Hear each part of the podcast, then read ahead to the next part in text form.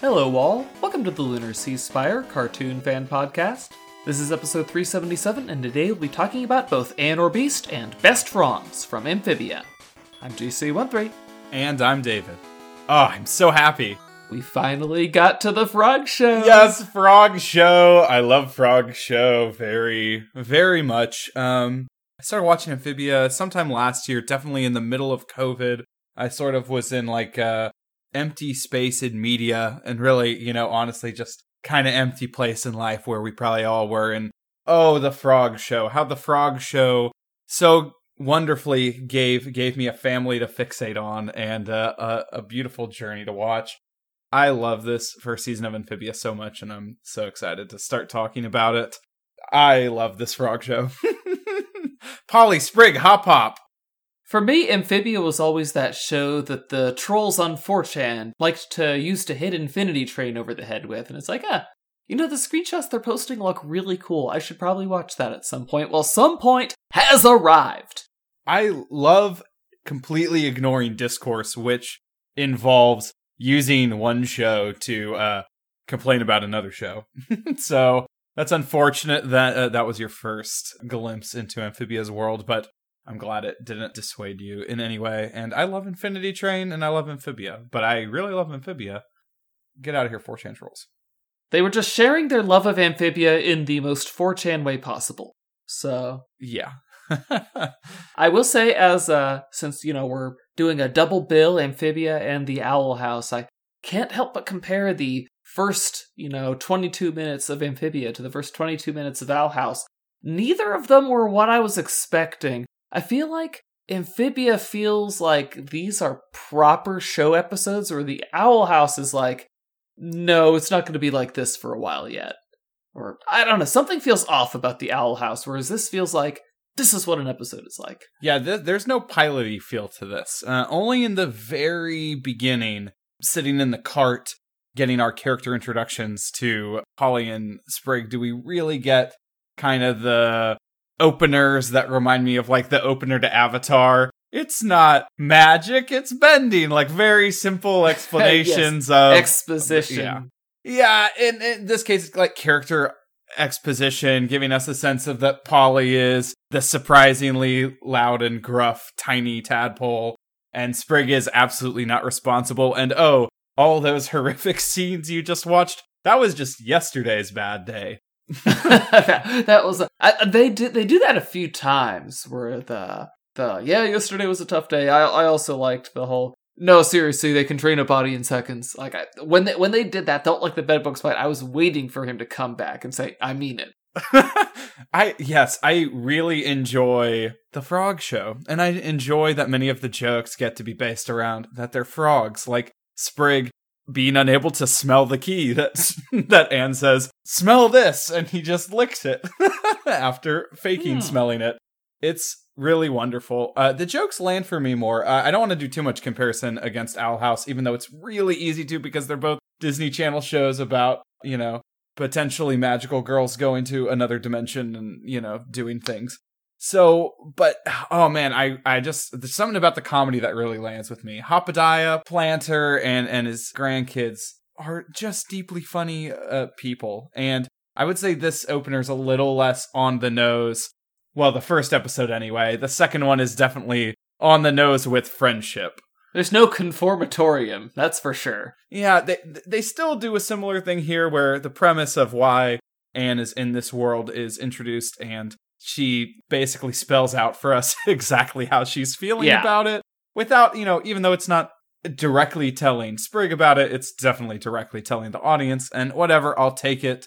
I, I like this. Start as her character. They made it very clear what kind of relationship she had with alpha female Sasha, and when you find her in that uh, jail cell or whatever you want to call it, where she's being held, you're like, eh, you know, she seems to not be having a great time. I'm sure this won't come back to bite anybody in the butt later. Because when I saw the picture, I'm like, eh, I think that's the one from the from the photos I've seen. Because when Steven Universe Future aired, uh, Yellow Pearl got a suit of armor for her for her wedding day, and so everyone is posting pictures of Sasha wearing armor Uh, so you see, it's just like that. And I'm like, oh, yeah, I recognize this character now. it's a good setup from episode, well, two, though. I mean, but, you know, whatever. This pair. I like that, you know, the first hint we get about both of Anne's friends, we don't really know, you know, who's more influential. It seems both of them are encouraging her to steal the magic box from the thrift store in the flashback. But, you know, the fact that she, you know, maybe has friends that um push her to do things that friends shouldn't really make each other do. you know, literally having somehow framed in Anne's mind that friendship is about getting things that your friends want. And yet she's in a sympathetic position, especially given that she apparently was she referring to Sasha was holding back information from yeah. the evil uh, you know dude that we see at the end. Who by the way voiced by the voice of Van Kleiss from Generator Rex oh yes and if we're going to mention voice actors can I just say how awesome all four of the main characters in this show are uh, as far as like how in you know Polly and Hop Pop's case, they're much more like cartoony nature makes them instantly lovable and hilarious. And Sprig's go get 'em attitude and the like hilarious relatability of Anne. Oh my gosh, it melts my heart every time, every single time. Yeah, I, I thought for sure I had heard Anne's voice before, but I, I checked the Wikipedia page and she doesn't have any credits I'd be familiar with. But who did have a credit I was familiar with was the voice of Wally, who had there was something to it I couldn't quite place. He's the guy who voiced Private from The Penguins of Madagascar, which I loved that series. and now that I watch it, I'm like, yeah, yeah, I can see that. That's Private. Oh my gosh. Yeah, man. Such a good. I yeah, I love the mayor. I love everyone. I love that they think Anne is a horrific monster, and then there is a horrific monster, but she beats the horrific monster. There is a moment, there is a two second thing that occurs in this episode that I guess uh, if you're if you're for some reason listening to this podcast and you haven't seen the series yet, you know, skip this uh, next 30 seconds. But I couldn't believe that they had uh, Anne's eyes, her pupils change color to blue for like two seconds as she was defending ah, Sprig from the mantis. I noticed that. It's a weird detail that means nothing until uh, the finale of season two, and I was taken aback that this happened because the show does have, um, as we'll see in future episodes, background lore, sort of like background storytelling. But I think that overall, the show is less mysterious and less reserved than like Steven Universe or Gravity Falls. It definitely places things in your hands more. I think it's a little more like a children's show from that point of view. But I'm taken aback because this is the first time I haven't watched any of the episodes more than once until now. I'm going to be rewatching it as we cover the episodes, and I was like, no way. They put in a hint about uh, Anne this early on, and I, I only briefly got to Google some discussion before recording. It looks like some fans had been catching on, but I don't I don't know if this is super widely discussed yet. So very very excited to be on the lookout for more hints like this along the way to reward a, a rewatch. Well, I'm glad to know that that, that is paid off in the future because I was definitely intrigued by that. Yep, it does have a meaning. None is, you know, in Steven Universe, we also focused a lot on the uh, eyes and pupils of gems, and I, I think there was less to it. yeah, unfortunately, but that was, I don't know, I never got the sense that that meant anything. It was just, uh, there was no discernible pattern. I mean, Connie was Yellow Diamond, clearly, right? So, diamonds in her eyes. uh, no, Priyanka was Yellow Diamond, so. Yeah, exactly. So, not not quite. You know, it's really like four levels deep of symbolism. So, we're talking about that scene with the praying mantis. I liked the. You know, I'm not even sure if it was the uh, giant mantis that scared the other one off. They really make it look like the green one's just, huh, comparing height, huh, they're taller than me. Okay, I guess I'll leave. and then the other one just jumps. I don't know. He could have been looking up and saying, wow, that guy's ready to jump on them. I don't want to be anywhere near here when they land. So that's also possible. I don't know. It was a funny line. Uh, yeah, you know, without analyzing that part too much, the actual monster itself makes me think of I love the balance the show strikes with what is horrible and threatening and is constantly present in their world. and all the frogs are okay with it. And Anne is not yet too disturbed by it. I mean, they had one frog carried off to its death in the town in the the, the opening sequence. Right. So this is just a horrific place. Carried off to its death like the giant. Were those the giant lightning bugs or something else? Uh, no, not the lightning bugs. It was I can't remember what bug it was. But yeah, we, we see several several giant horrible things, and it it's the humor that they get off of it is great. I mean, this is a harsh world despite how cute the frogs are. Evidenced by the fact that the mayor can very quickly rile up the, the mob of the town, going, When I say kill, you say it. Which is lovely. And I think that that kind of, um, it's dark, but it's silly. And there's something about the way that Amphibia is doing the darkness jokes that that really land with me for some reason. I guess because they're frogs. Um, but yeah, They're frogs living in a bright, very wonderful color palette on the world, and then yet it's like you would expect this to be very desaturated, very dark color palette, but no, no, very bright, very heavily saturated. I love it. it's it's the right kind of goofy. Like you know, Wally saying that they needed to harvest the toenails of the of the Uh, monster for that they medicinal purposes, yes. Yeah, it's yeah, and Anne does so well to bring that naturalistic conversational voice in the middle of this cartoon. It's it's wonderful. I, I liked that she was out there living her best survival game life out there. She wasn't just, you know, crying in a bush somewhere. She was like, she had built herself a spear. She knew how to catch a snare trap. She detected Sprig when he was on her trail and set the snare trap without him noticing. Yeah, I'm gonna have to be on the lookout through the rewatch again about why she would particularly have such good survival skills. Because I was she in scouting? Like, I don't want to sound like a bad amphibia friend, but honestly, I watched the first two seasons, and it's been like over six months or longer, and I just barely started with watching uh the first episode of the third season, but I feel like a little dusty on some of my knowledge, especially on Anne. So we'll have to see if that actually makes sense with her character. But she at least this at least telegraphs to us that she's a competent, quick thinker who is uh, not really helpless in this world, which is good. And you know, it's funny that she's the one who wandered into this other dimension, and yet she's immediately like a older sister figure to Sprig. That sets up a interesting dynamic to be played on later, you know, versus you know that Hmm. like she's she is the vulnerable one, but she's also older, or at least seemingly acting older than you know Sprig and Polly, and uh, she'll also be placed against Hop Pop later too, uh, as a debate of who's more responsible and knowledgeable, etc. So I, I don't know. That's like cool to do. Whereas you know when like Luz comes into the world of the Boiling Isles, clearly she's out of her element. Yeah, she's overwhelmed immediately. yeah. So, you know, and both of those setups are great. So it's cool that the Frog Show can start differentiating itself quickly for this genre. So I'm just. Is her cell phone actually gone after she dropped it in the water? I've been wondering that. Or does it mysteriously reappear later? So yeah, cell phone was the first one I know GC would want to talk about, uh, because I that's what I was thinking too. I don't, I, I- I feel like they have to recover it at some point.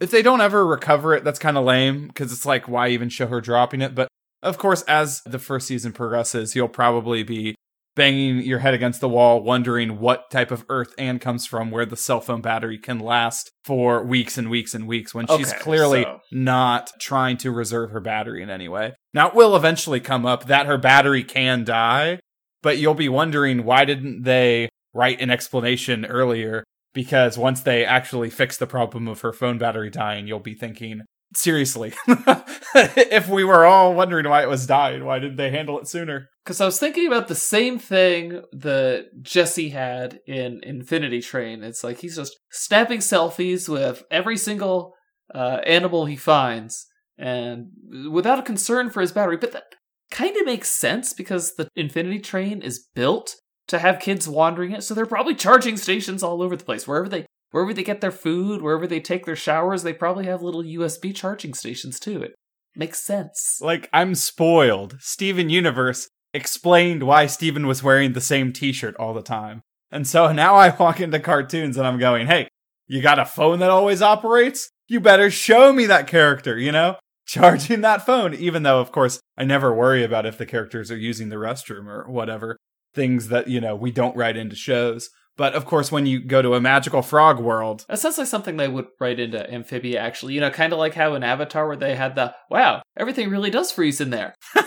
I mean, Steven and Connie also deal with the reality of bathrooms and eating, you know, within the course of the show. But Just, you know, you know, frogs would have very different bathrooms than what she was used to. You'd expect some snide comments. You know, that's a good point. I don't know if we ever see a frog bathroom in this show. They really might have skipped out on making a joke about that, which could be horrifying. Remember what a big deal it was when we saw inside of Steven's bathroom. They that was a big deal. That was uh, that was worth top billing in the episode description. And for no other reason did it get that. I don't think we're gonna be seeing like Lemongrab's uh prison toilets.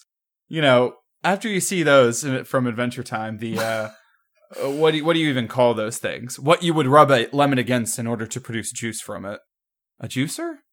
Not seems like the appropriate word. I feel like I remember seeing that, and I feel like I remember being disturbed. Yes. So, you know, after you do that joke, what are you going to do? Frogs just go to the bathroom outdoors. There, there's just no ifs, ands, or buts about that. Although they must have a room indoors because the night is scary. Well, if they don't bathe, then what are the odds? Well, yeah. Oh yeah. Oh yeah. But uh, yeah, uh, of course, I'll also be annoyed the whole time that Anne has leaves and twigs in her hair all the time. yes, I That's just something you'll have to live with. that is like her iconic look, but why are they always there? it is frustrating. I mean, I guess she liked that one root. Maybe she's just keeping it there to eat it, like as an emergency ration. The leaves don't bother me as much as that stick does. It really, it really does bother me. And I enjoy it. I enjoy that someone out there, maybe Matt Braly, if he designed them himself, you know, tortures us with this. you know, he knows that this very appealing character also will just have this annoying thing that we constantly want to pull out. But, uh, you know, we live. Insert the ultimate power Palpatine meme image here. so, were you worried that the frogs could communicate with humans seamlessly, or have you gotten over that since gems can speak English? I mean, I think it's just kind of a necessity for having a TV show. Uh, they could have the explanation, like, be part of the show, or they could just go their whole lives without ever mentioning how come they understand each other perfectly. I, I was actually thinking, you know, because when I watched it the second time, I know that you have this other darker side to the frog world um, with what's his name? What the credit said his name was Grime and Mhm. Sasha there, and I'm like, huh. She mentions Cannonball, and I'm like, huh. You know, you have the idyllic, rustic portion of the country, and then you can have the martial, cannony, soldiery part of the country, and it's like maybe she should have wondered why does he not ask what a cannonball is? I don't know. I don't know. Yeah, well, that's kind of like you go and watch Avatar, and some of their idioms clearly could have only existed in our world.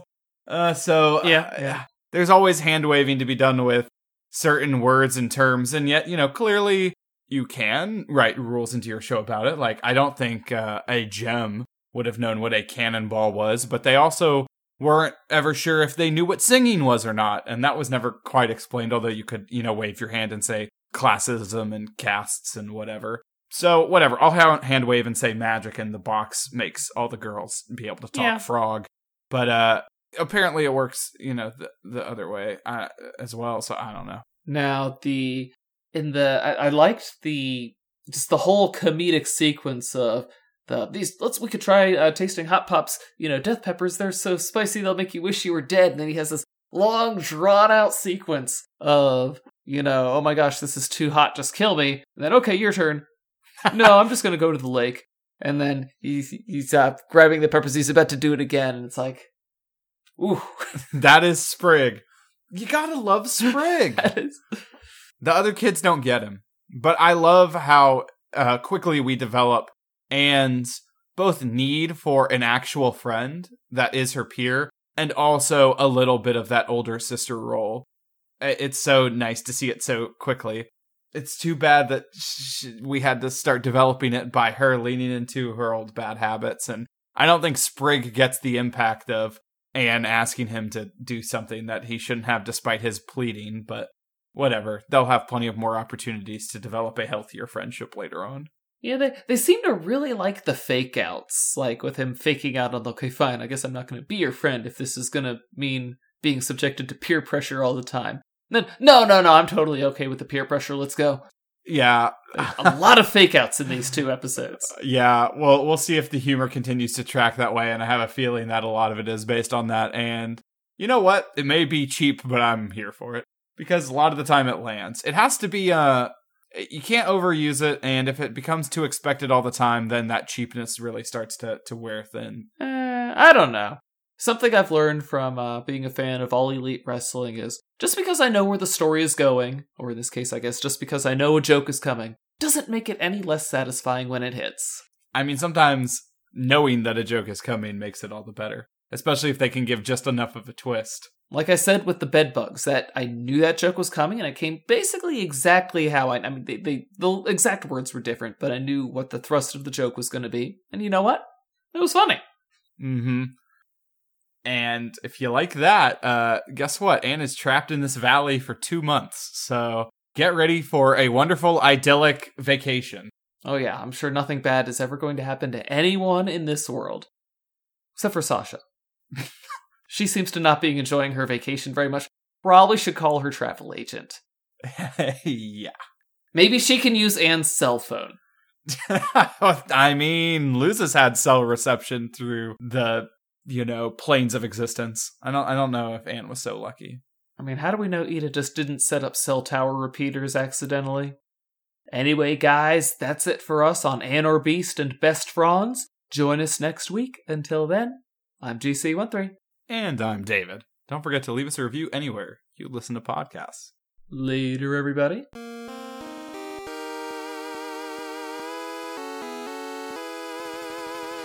Our opening and closing music is by Mark Soto.